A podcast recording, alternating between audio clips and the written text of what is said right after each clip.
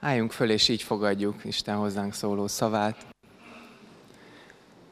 Kegyelem és békesség legyen nektek Istentől, ami édesapánktól és az Úr Jézus Krisztustól ezen a mai estén is. Ámen. Foglaljunk helyet. Sok szeretettel köszöntünk titeket, mindenkit ezen az esti Isten tiszteleten. Olyan jó, hogy tegnap, ki az, aki tegnap itt volt a Sófár konferencián, páran vagyunk, hogy, hogy tegnap is zengett itt egész nap a dicséret Istennek, az ige hirdetés is, meg, a, meg, a, meg az éneklés is.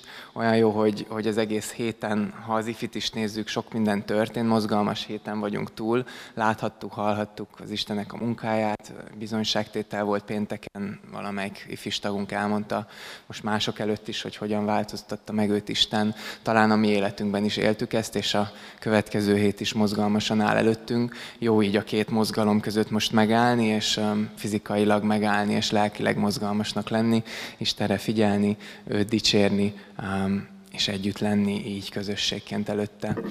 Mielőtt énekelnénk, szokásos rendben, most van lehetőség kicsit köszönteni, egymást felállni, és esetleg oda menni ahhoz, akihez még nem volt lehetőségünk, mondani neki, hogy Isten hozott téged is látni erre, megkérdezni, hogy hogy van, van erre most pár perc, és utána énekkel fogunk menni Isten elé.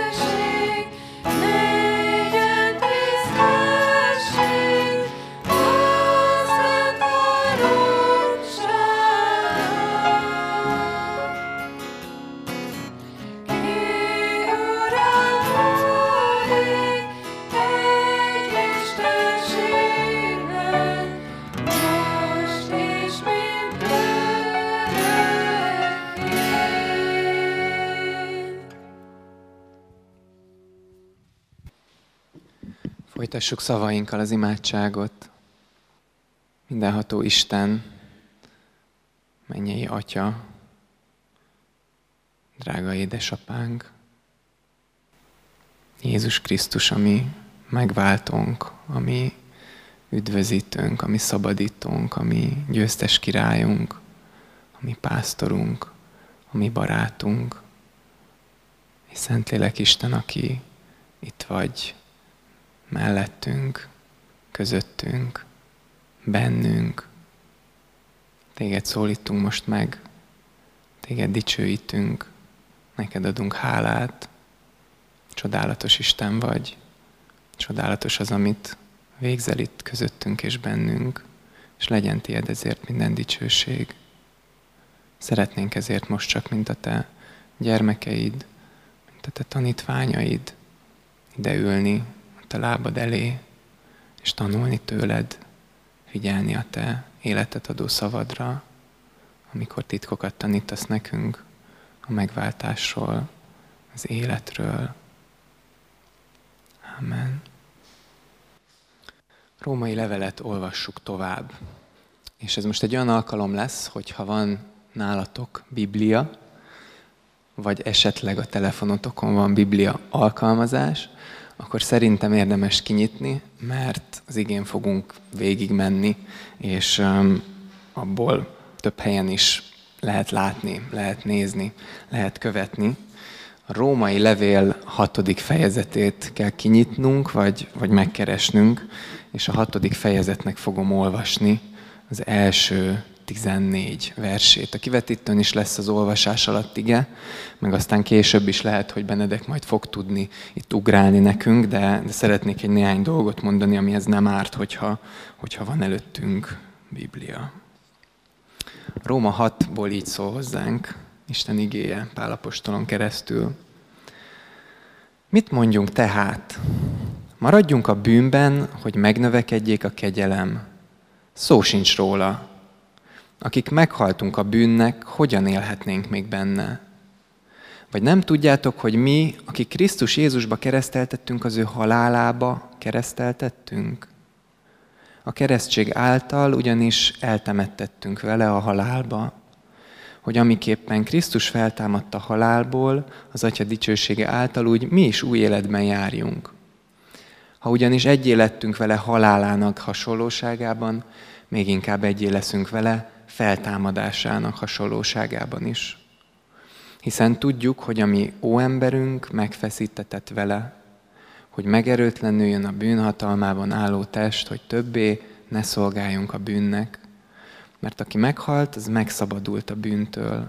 Ha pedig meghaltunk Krisztussal, hisszük, hogy vele együtt élni is fogunk. Hiszen tudjuk, hogy Krisztus, aki feltámadt a halottak közül, többé nem hal meg, a halál többé nem uralkodik rajta, mert meghalt a bűnnek egyszer s mindenkorra, amely életet pedig él, azt az Istennek éli. Így azt tartsátok ti is magatokról, hogy meghaltatok a bűnnek, de éltek Istennek Krisztus Jézusban. Ne uralkodjék tehát a bűn a ti halandó testetekben, hogy engedelmeskedjetek kívánságainak. Tagjaitokat se állítsátok a gonoszság fegyvereiként a bűn szolgálatába, hanem álljatok Isten szolgálatába, mint akik a halálból életre keltetek, és tagjaitokat az igazság fegyvereiként, és tagjaitok az igazság fegyvereiként szolgáljanak Istennek, hiszen a bűn nem fog uralkodni rajtatok, mert nem a törvény, hanem a kegyelem uralma alatt éltek. Az első pár szót azt hadd mondjam itt a, a Bibliáról és a, a felosztásról. Ugye az ötödik fejezetet befejeztük, és elkezdtük most a hatodik fejezetet, és um, ez a hat-hetedik fejezet, ez egy érdekes része a római levélnek, majd a végén visszatekintésben meg fogjuk nézni, hogy hogy helyezkedik el, de hogy, hogy a lényeg, hogy többféleképpen lehet ezt felosztani. Talán lát, láttuk is, hogy, hogy én se addig olvastam, ahol feltétlenül a címfeliratok vannak.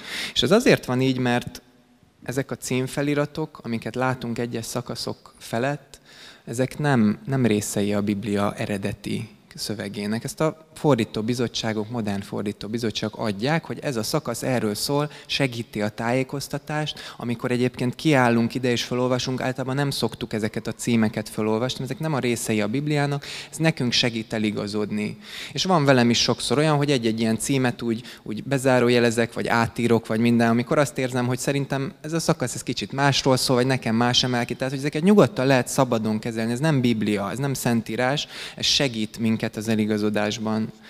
És az az igazság, nem tudom, hogy tudtátok-e, hogy a fejezetek se ilyenek. Tehát a Biblia fejezet beosztása az már egy korábbi dolog, 4.-5. században már megvolt, de az se szentírás. Pálapostól az eredeti római levelet azt így ától zéig írta végig.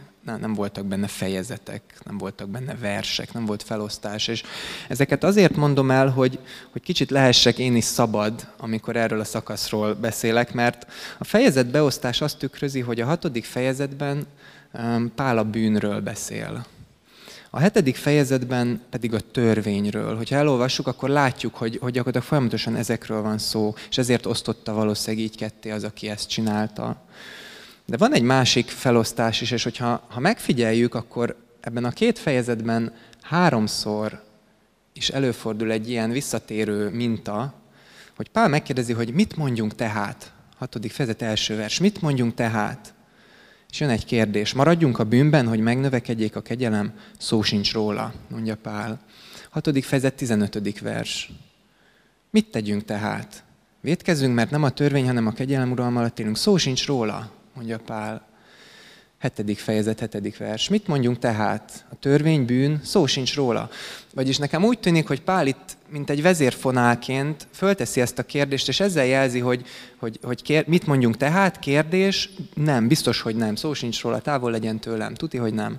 És aztán kifejtés, és nekem úgy tűnik, hogy így ezt a két fejezetet így három egységben fogjuk tudni megnézni, tehát hogy, hogy bár a fejezet máshova teszi a határt, de én azt gondolom, hogy Pál kérdéseit hagyjuk, hogy vezessenek minket itt a római levélben is.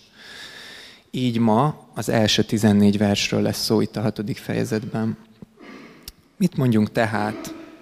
Maradjunk a bűnben, hogy megnövekedjék a kegyelem? Ez a kérdése a mai napon Pálnak. És nem tudom, hogy értjük ezt a kérdést. Hogy átérezzük ennek a súlyát. Hogy átéreztük-e már ennek a kísértését, ennek a kérdésnek. Maradjunk a bűnben, hogy megnövekedjék a kegyelem. Mert miről beszélt eddig Pál a római levélben? Hogy Isten ingyen kegyelméből igazít meg téged. Bármit tettél, bármennyi rosszat, bármennyi jót, teljesen mindegy. Mert az üdvösséged, az, hogy Isten szeret és elfogad, az kegyelemből van Jézus áldozatáért, és ez hitáltal lehet tied. Mindegy, mit teszel. Ez az Isten szeretetét, megváltását nem befolyásolja. És hogyha ezt egészen mélyen beengedjük a szívünkbe, ezt az igazságot, akkor ez a kérdés, ez följön.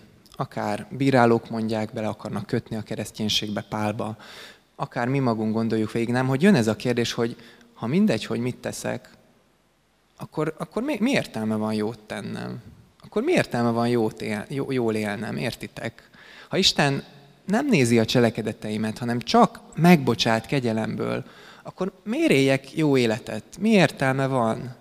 Ne, nem ezt tanítja Pál? Hogy ingyen kegyelemből van üdvösségünk. Ha most elmennék és elkövetném a legnagyobb vétkeket, bűnöket, és belemerülnék az alvilágba a következő évek, években, és, és tíz év múlva visszajönnék, és azt mondanám, hogy Uram, itt vagyok, bűnös, elveszett gyermeket, könyörülj rajtam, akkor Isten megbocsátana nekem, nem? Ezt tanítja az evangélium.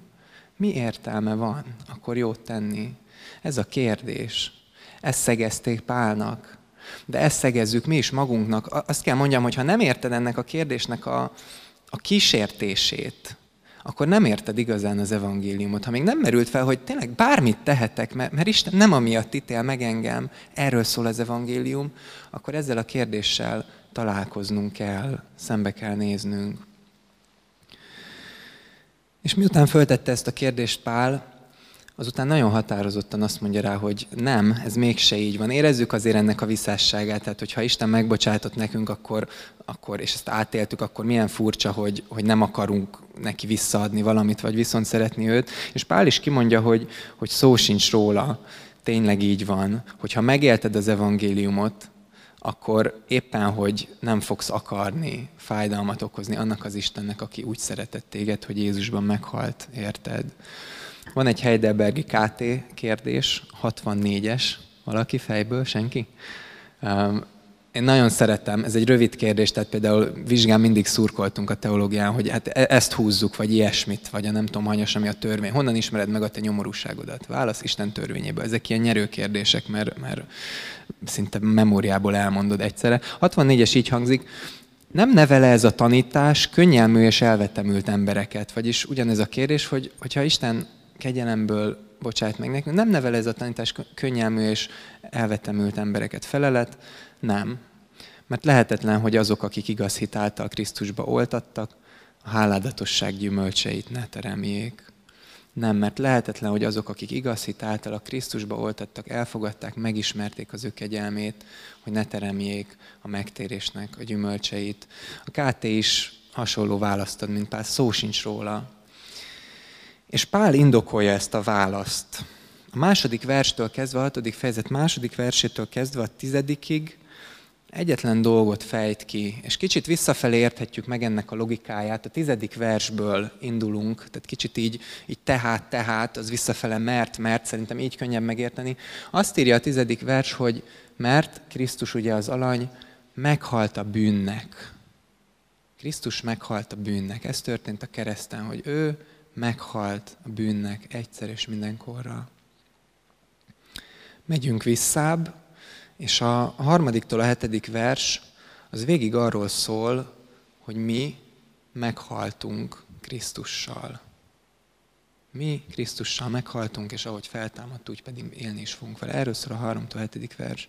És a második vers pedig a következményét mondja ki, hogyha Krisztus meghalt a bűnnek, és mi meghaltunk Krisztussal, akkor mi is meghaltunk a bűnnek. Lényegében ez Pál válasza védkezzünk, mert, mert az Isten kegyelme az lehetővé teszi, hogy megnövekedjen a kegyelem? Nem, ne védkezzünk, és azért nem, mert hogyha megértettük az evangéliumot és elfogadtuk, akkor egy olyan szoros közösség jött létre köztünk és Krisztus között, sorsközösség, életközösség, ami lehetetlenné teszi azt, hogy így gondolkodjunk és így éljünk. Mert a megtérés az azt jelenti, hogy, hogy meghalok a bűnnek. Pál a keresztségről beszél itt a harmadik, negyedik versben, és uh, valószínűleg itt nem gyerekkeresztségre utal, ma ugye általában a keresztséget halljuk, akkor gyermekekre gondolunk. Itt arról van szó, hogy Pál és az első apostolok, amikor elkezdték hirdetni az Isten evangéliumát, akkor sokan voltak, akik, akik megtértek. Megértették ezt az evangéliumot, elfogadták, az átformálta a szívüket, ahogy ez ma is zajlik. És hogy ezt kifejezzék, ezért megkeresztelkedtek, nyilvánosan kimondták mindenki előtt, megvallották, hogy ők hisznek Jézusban, mint, mint az ő megváltójukban, és felvállalták ezt országvilág előtt. Lehet, hogy a családjuk emiatt kitagadta őket, lehet, hogy az állam emiatt üldözte őket, nem érdekelt őket. A keresztségük, a megtérésüknek a jele volt, ez szorosan összetartozott. Um, ez volt az első kereszt, tényeknek a, a, a bizonyságtétele, hogy én, én Jézushoz tartozom. És a keresztség annyiban különbözött még talán a mai gyakorlattól, hogy ott nyilván a természeti adottságok miatt, mert hogy egész évben meleg van, és ott van egy folyó, a Jordán, és gyakorlatilag egész Izrael az a Jordán mellett van, vagy akár a tengernél. A keresztség az, az úgy zajlott, hogy, hogy bemerítették őket a víz alá. És ez a keresztség, ez, ez szimbolizálta azt, amiről itt Pál ír, hogy ahogy az ember alá merül a víz alá, és, és ott marad a víz alatt néhány másodpercig, úgy ő, ő megfullad a víz alatt, ő meghal a víz alatt, ő meghal a bűnnek, ő meghal Krisztussal együtt. Azt fejezte ki a keresztség, hogy igen, én Krisztussal együtt meghalok, és aztán, ahogy kiemelkedem a vízből, úgy Krisztussal együtt feltámadok egy, egy új életre. Ez az első levegővétel, mint az újjászületésemnek az első levegővétele, hogy az, ami régen volt, az óember, a bűnhatalmában álló test, nem a fizikai testem, hanem az egész bűnös énem, azt én lezárom, azzal megszakítom a közösséget, és, és meghalok Krisztussal együtt ott fenn a kereszten, és, és egy új életre támadok föl, amikor ki, ki emelkedem. A megtérésünk és ennek a jele a keresztség, az ezt fejezi ki, mondja Pál, hogy Krisztussal összekapcsolódom végérvényesen. Római levél eddigi része ugye arról szólt, hogy Krisztus a kereszten, amikor meghalt, akkor én is ott voltam, mert a bűneimmel juttattam én oda. Az én bűneim miatt halt meg, és azért halt meg, hogy megszabadítson engem a bűn következményétől, a haláltól és a kárhozattól. Erről beszéltünk ugye múlt alkalommal is, hogy Ádámban vagy Krisztusban minek a következményét hordozzuk. Eddig erről volt szó, hogy, hogy a következményétől szabadít meg. Most itt Pál tovább megy, és azt mondja, hogy ha megtértünk, ha megtörtént ez, akkor Isten nem csak a bűn következményétől akar megszabadítani, hanem a bűnnek a hatalmából is nem csak Krisztus keresztje alatt álltam, és én is felelős vagyok a haláláért, hanem Krisztussal együtt én ott a kereszten meghaltam. Pál ezt írja máshol a Galata levélben, hogy, hogy Krisztussal együtt keresztre vagyok feszítve. Nem csak nézem Krisztust a kereszten, hanem vele együtt én magam is odaütöm a bűnös régi életemet a kereszten. Vele együtt én is elmegyek a sírba, és meghalok vele együtt, meghalok mindannak, ami a bűn, ami régen én voltam, ami azóta is kísért, meghalok vele. Ezt fejezi ki a megtérés, a keresztség, és ez Pálnak a válasza erre a kérdésre, hogy szabadon védkezhetünk, mert, mert úgyse Isten ez alapján ítél meg. Nem érted, hogy amikor megtértél és elfogadtad az evangéliumot, akkor már az nem te vagy, akkor a régi éned az, az Krisztussal együtt a sírba, sírban van, és te egy új életben jársz, amit Krisztus adott neked az ő feltámadásával. És Pál azt mondja, hogy a keresztény élet és minden küzdelme, és hogyha eddig a megigazulásról szólt a római levél, akkor ez most már megszentelődés, arról szól, hogy ezt az igazságot realizálom magamban, felfogom, emlékeztetem magam, hagyom, hogy átjárjon. Ahogy múlt héten ugye Ádám vagy Krisztusba tartozom, melyik, melyik az identitásom. Úgy itt is erről van szó, ezt mondja a 11. vers, megyek tovább az igében, így azt tartsátok ti is magatokról, hogy meghaltatok a bűnnek, de éltek Istennek Krisztus Jézusban. Összefoglalja Pál, amit elmondott, és azt mondja, hogy azt tartsátok ti is magatokról. Ez a kulcs. Ez a kulcsa a keresztény éneknek, amikor bűnökkel küzdesz, akkor a bűn az nem ott fog eldőlni, hogy, hogy te ott éppen mennyire vagy erős, vagy mit teszel abban a helyzetben, vagy, vagy mennyire keltél föl jobb vagy bal lábbal, azon fog eldőlni, hogy mennyire hagytad, hogy ez az igazság átjárjon. Azt tartod-e magadról, hogy meghaltál Krisztussal? Hadd mondjak el egy néhány példát. Az egyik példa, ami, amit olvastam, az, az a rabszolgaságról szól. Egy igehirdető mondja elő, egy kitalált országról beszél, de Amerikában egyébként ez nagyon hasonlóan zajlott le, hogy nagyon sokáig volt rabszolgaság. Voltak rabszolgatartók, voltak rabszolgák, akiknek sokszor szörnyű sorsuk volt. És amikor ment ez a küzdelem, rabszolga felszabadításért, amit egyébként keresztény emberek indítottak útjára, akkor egyszer csak megjött ez a döntés, kijött a rendelet, jogilag erőre lépett, hogy nincs többé rabszolgaság, minden ember egyenlő. És el tudjuk képzelni, hogy ez a gyakorlatban azért mégiscsak hogy zajlott. Hogy az egyik nap még, még a rabszolgája vagyok valakinek, és a következő napon érvénybe lép az új törvény, és szabad vagyok. Azért el tudjuk képzelni, hogy ez így, így nem ment egyről a kettőre. El tudjuk képzelni, hogy egy régi rabszolga felébredt, és így nem akarta elhinni. El tudjuk képzelni, hogy akár ha a következő napokban szembe jött vele a régi gazdája az utcán, akkor összeszorította a hasát a félelem. El tudjuk képzelni, hogy szinte reflexből meghajolt előtte, és várta tőle a parancsot, nem? El tudjuk képzelni, hogy, hogy rátörtek az emlékek, valahányszor meglátta a régi urát. Valahogy így zaj. Tehát, hogy, hogy meg, már jogilag szabad volt, és mégis ezt még nem realizálta teljesen magában, még nem tudta ez átjárni, ez időre volt szükség, és arra, hogy újra és újra emlékeztesse magát, hogy én már szabad vagyok. Valami ilyesmiről beszél itt Pál. Jogilag az Isten tervében te meghaltál a bűnnek. A bűnnek nincs hatalma rajtad. Isten megszabadított tőle. Krisztus legyőzte a kereszten, és te is meghaltál a kereszten a bűnnek. A bűn már nem az urad, nem a rabszolga tartott többé.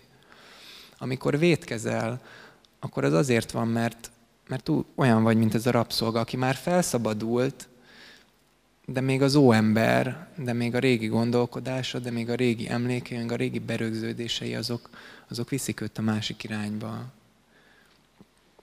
Egy másik példa, ami eszembe jutott, az a, az, az önbeteljesítő jóslatok. Ez egy nagyon érdekes uh, ilyen pszichológiai dolog, nem tudom, hallottatok-e már erről, pár tíz éve kezdték kutatni, és nagyon sok ilyen kísérlet volt, például iskolákban, hogy volt 60 gyerek, akik iskolába felvételiztek első osztályba, ketté osztották ezt a gyerekcsoportot, teljesen véletlenszerűen, és az egyik csoportról azt mondták a tanároknak, hogy ők különösen tehetséges diákok, és a felmérések alapján szuper eredményeket fognak elérni.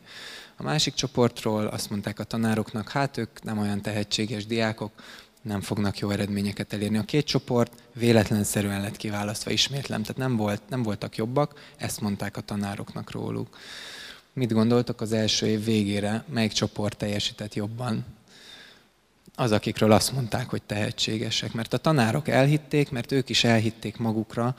És csak egy megdöbbentő példa, egy 71-es IQ-jú, tudjátok, 100 az átlag IQ. Egy 71-es IQ-jú gyerek, aki a jók között volt, a tanára egyik órán 14 szimbólumot próbált megtanítani, nem tudom milyen óra lehetett, és a 14 szimbólumból hetet sikerült megjegyezni egy 71-es IQ gyereknek. Egy 127-es IQ gyereknek, akik viszont a rosszak közé tartozott, a tanára már eleve csak 5 jelet próbált megtalálni. Nem 14-et, 5 jelet. Majdnem kétszer annyi volt az IQ-ja. De a tanár azt hitte róla, hogy nem öt jelet próbált megtanulni, és hármat tudott megjegyezni. Gondoljatok bele, hogy ezt a hatalmas különbséget mi eredményezte? Az, hogy a tanár mit hitt a diákról, és a diák mit hitt magáról.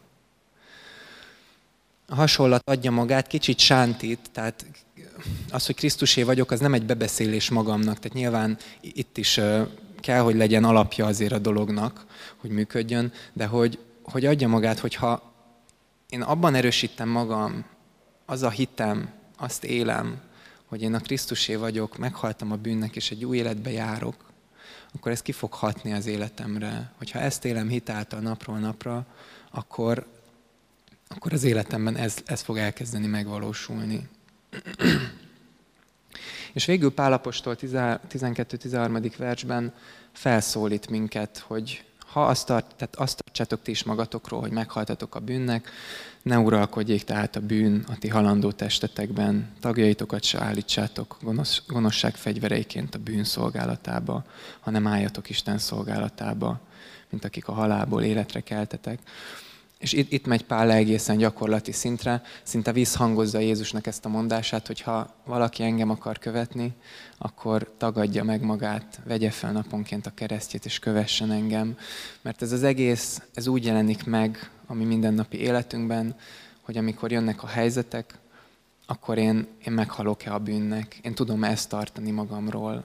Amikor jön egy olyan szerelem, ami, aminek nem lenne szabad kibontakoznia, amikor jön egy olyan vágy, amiről tudom, hogy bűnös, akkor, akkor hogy döntök? Most ez nekem jár, ez nekem kell, vagy én halott vagyok, én halott vagyok a bűnnek, nekem nincs hatalma, nincs hatalma rajtam a bűnnek többé.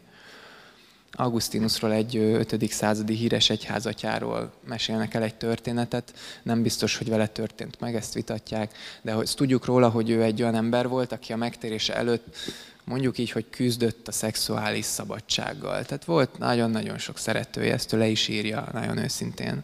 És róla jegyezték föl, nem tudom, hogy igaz, de a, a, az üzenet az fontos, hogy sétált az utcán Augustinus már megtérten, és egyszer csak megjelent egy szeretője az utcán. És mondja, hogy hát szia Augustinus, hát én vagyok az. És Augustinus tovább ment. Szalad utána a nő, hogy hát nem ismersz meg Augustinus, én vagyok, én vagyok, és szalad utána az utcán kiabálja, és hát megáll Augustinus, visszafordul, és azt mondja, hogy de tudom, hogy te vagy, de én már nem én vagyok. És elmegy. Ennyi a válasza, hogy de én már, már nem én vagyok mert Krisztussal meghaltam a bűnnek egyszer és mindenkorra, és azt az életet, amit élek, azt az Istenben élem. Én ki tudom-e mondani ezt az én helyzeteimben,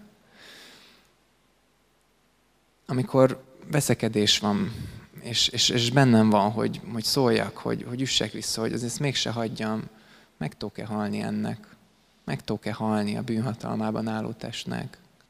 Amikor, kikapcsolódnék, és azt keresem, hogy én most akkor hogyan tudok jól érezni magam, és, és közben észreveszem, hogy valakinek szüksége lenne rám, meg tudok-e halni önmagamnak, hogy nem az enyém az életem, nem az enyém az időm. Lehetne folytatni a sort. Mindennapi helyzetekben ezt tartom-e magamról, hogy én halott vagyok önmagamnak. Ez nem, nem divatos ma. Az emberi természettel ellenkezik, és a mai kultúra is azt mondja, hogy én, én, én, és a halált minél messzebbre száműzd. A kereszténység középpontjában a halál áll. Ez bármilyen morbid, ez így van. Jézus Krisztusnak a halála, ez a kereszténység középpontja. És Pál is azt mondja, a keresztény élet középpontjában a halál áll, hogy meghaltam Krisztussal, meg tudok-e naponként halni vele. Mert ha igen, akkor a halálon keresztül út vezet az életbe, a feltámadásba, a dicsőségbe. Ez volt Krisztussal, ez van velünk is. Francis Schaeffer, egy, egy amerikai lelkész, írt erről többet is a könyvében. Egy részletet hadd, hadd olvassak fel, szerintem nagyon, nagyon találó, éles, profétikus.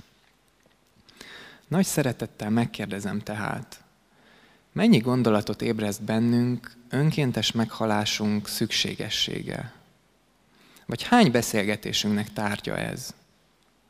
Tagadhatjuk-e, hogy, hogy gondolataink, saját magunkért és másokért elmondott imáink, beszélgetéseink célja szinte kizárólag ennyi, bármi áron megszabadulni a rossztól, ahelyett, hogy azokat a megfelelő hozzáállással fogadjuk.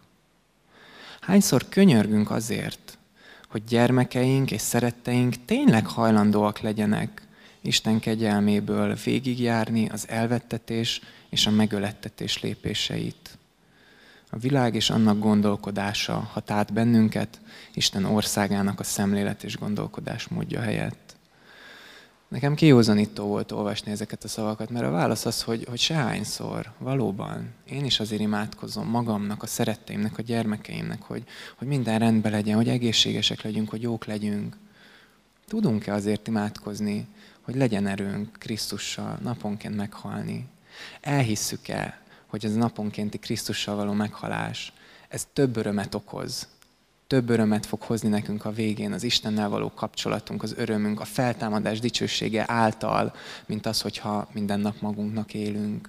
El tudjuk ezt hinni. És hadd zárjam azzal, hogy, hogy mindez nem jelenti azt, és ne így menjünk haza, hogy Pál itt azt mondja, hogy a keresztény ember az nem vétkezhet soha, és hogyha bárki egy vétket elkövet, akkor azzal bebizonyította, hogy nem keresztény. Voltak, akik ezt így tanították ez alapján, a szakasz alapján is. A tapasztalat nem ezt mutatja. A tapasztalat azt mutatja, hogy bár felszabadult rabszolgák vagyunk, de igen, az óemberünk az még, az még valahogy küzd, még, még utolsó erejével próbál minket visszavinni. Ezt nem tudjuk teljesen megvalósítani. És Pál is felszólít, hogy, hogy ne uralkodjon a bűnati testetekben. Miért szólítana fel, ha amúgy nem tud, ha, ha amúgy nem lenne? Azért, mert sajnos ez a küzdelem itt van. Tehát nem azt jelenti ez a felszólítás, hogy nem fogsz soha elbukni, fogsz.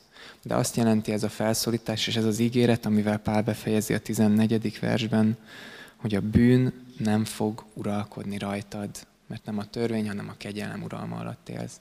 Vagyis, hogyha ebbe merülsz bele, hogy én Krisztussal együtt keresztre vagyok feszítve, meghaltam a bűnnek, a világnak, és Krisztusért élek, akkor a bűn hatalma megtört az életedbe. Van jogod nemet mondani, szabad lehetsz tőle, tudsz neki ellenállni.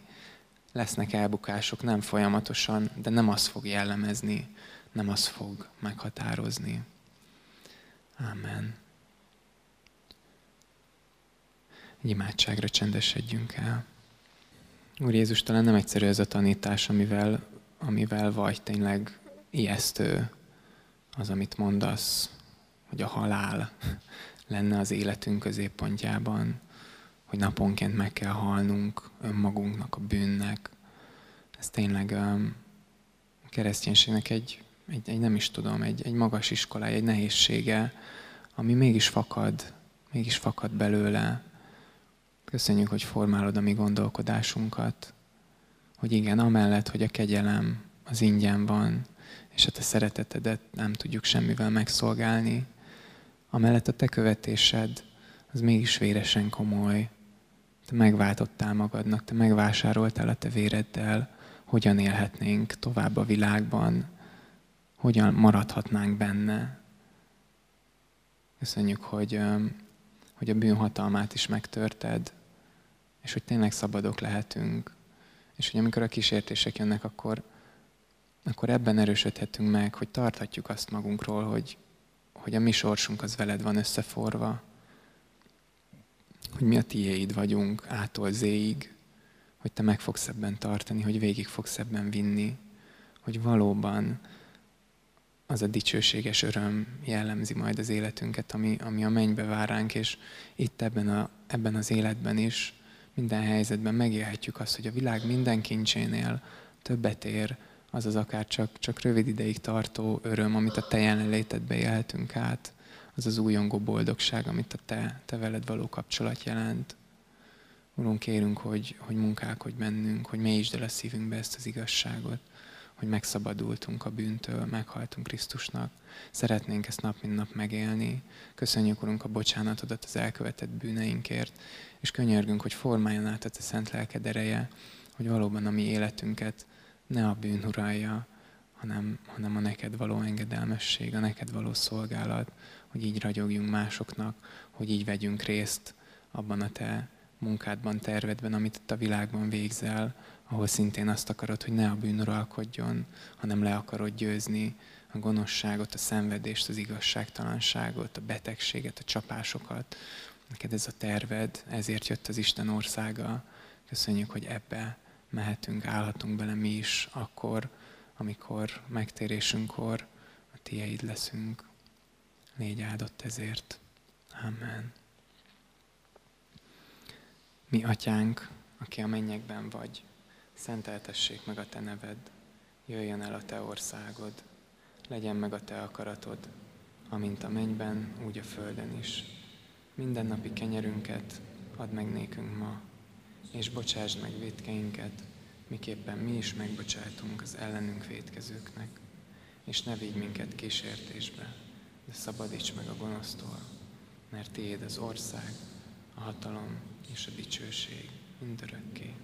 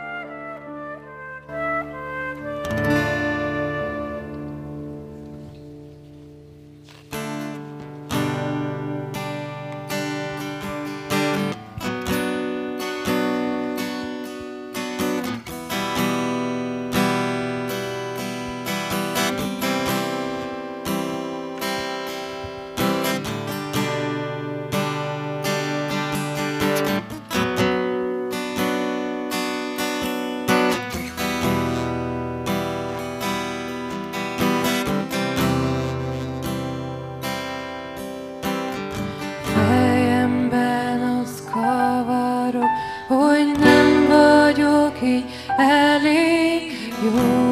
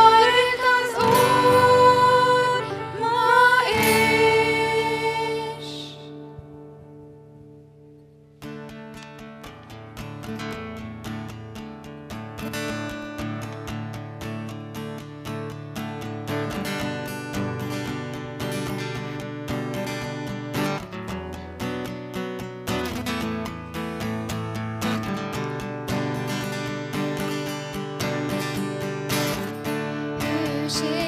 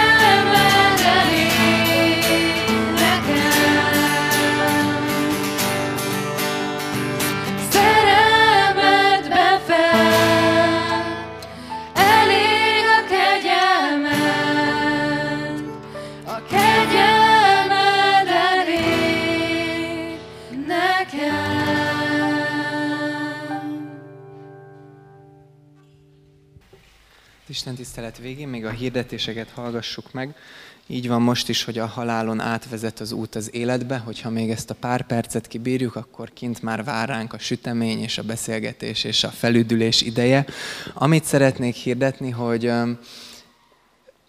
hogy hétközben is találkozunk, és hogy találkozzunk, hogy mindaz, amiről az igébe szó van, nehéz magunkat emlékeztetni, meg egyedül küzdeni, ezeket jó együtt csinálni, gyertek ifikre, meg keressünk csoportot, két hét múlva indul az alfa, és oda is lehet kapcsolódni a kereszténységet ától vagy hát az elejétől, az alapoktól kezdve végigbeszélni, vagy keressünk csoportot, ahol ezt tudjuk megélni.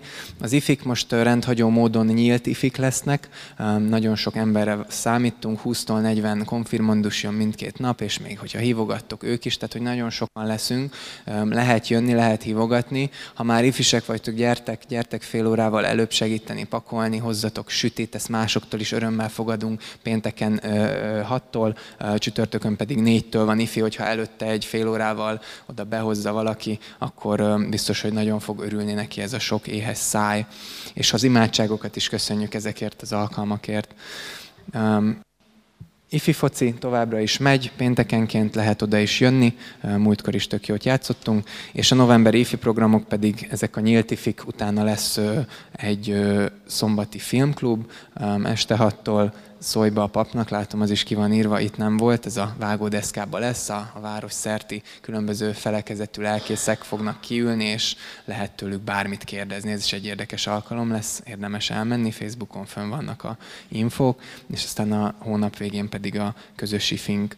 Amit még akarok hirdetni, most nem felejtem el, hogy kim van egy ilyen kérdésdoboz, azt azért tettük ki, hogyha egy az Isten tisztelet kapcsán, az igével, témák kapcsán fölmerült valamilyen kérdés, amit jó lenne itt Isten tiszteleten megnézni, akkor be lehet dobni, mert jól haladunk jelenleg a római levéllel, tanév végére végig fogunk érni, sőt lesz még egy-két alkalmunk, van lehetőségünk visszamenni egy-egy szakaszra, vagy megnézni egy-egy dolgot. Hogyha van ilyen benned, hogy na erről tök jó lenne még egy igehirdetést hallgatni, írd föl és dob be oda a dobozba.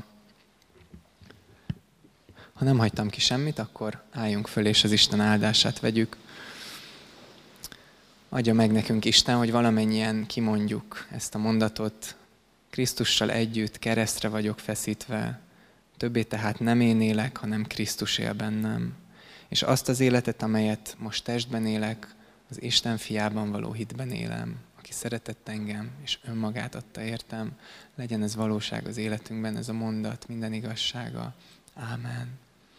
Áldás békesség.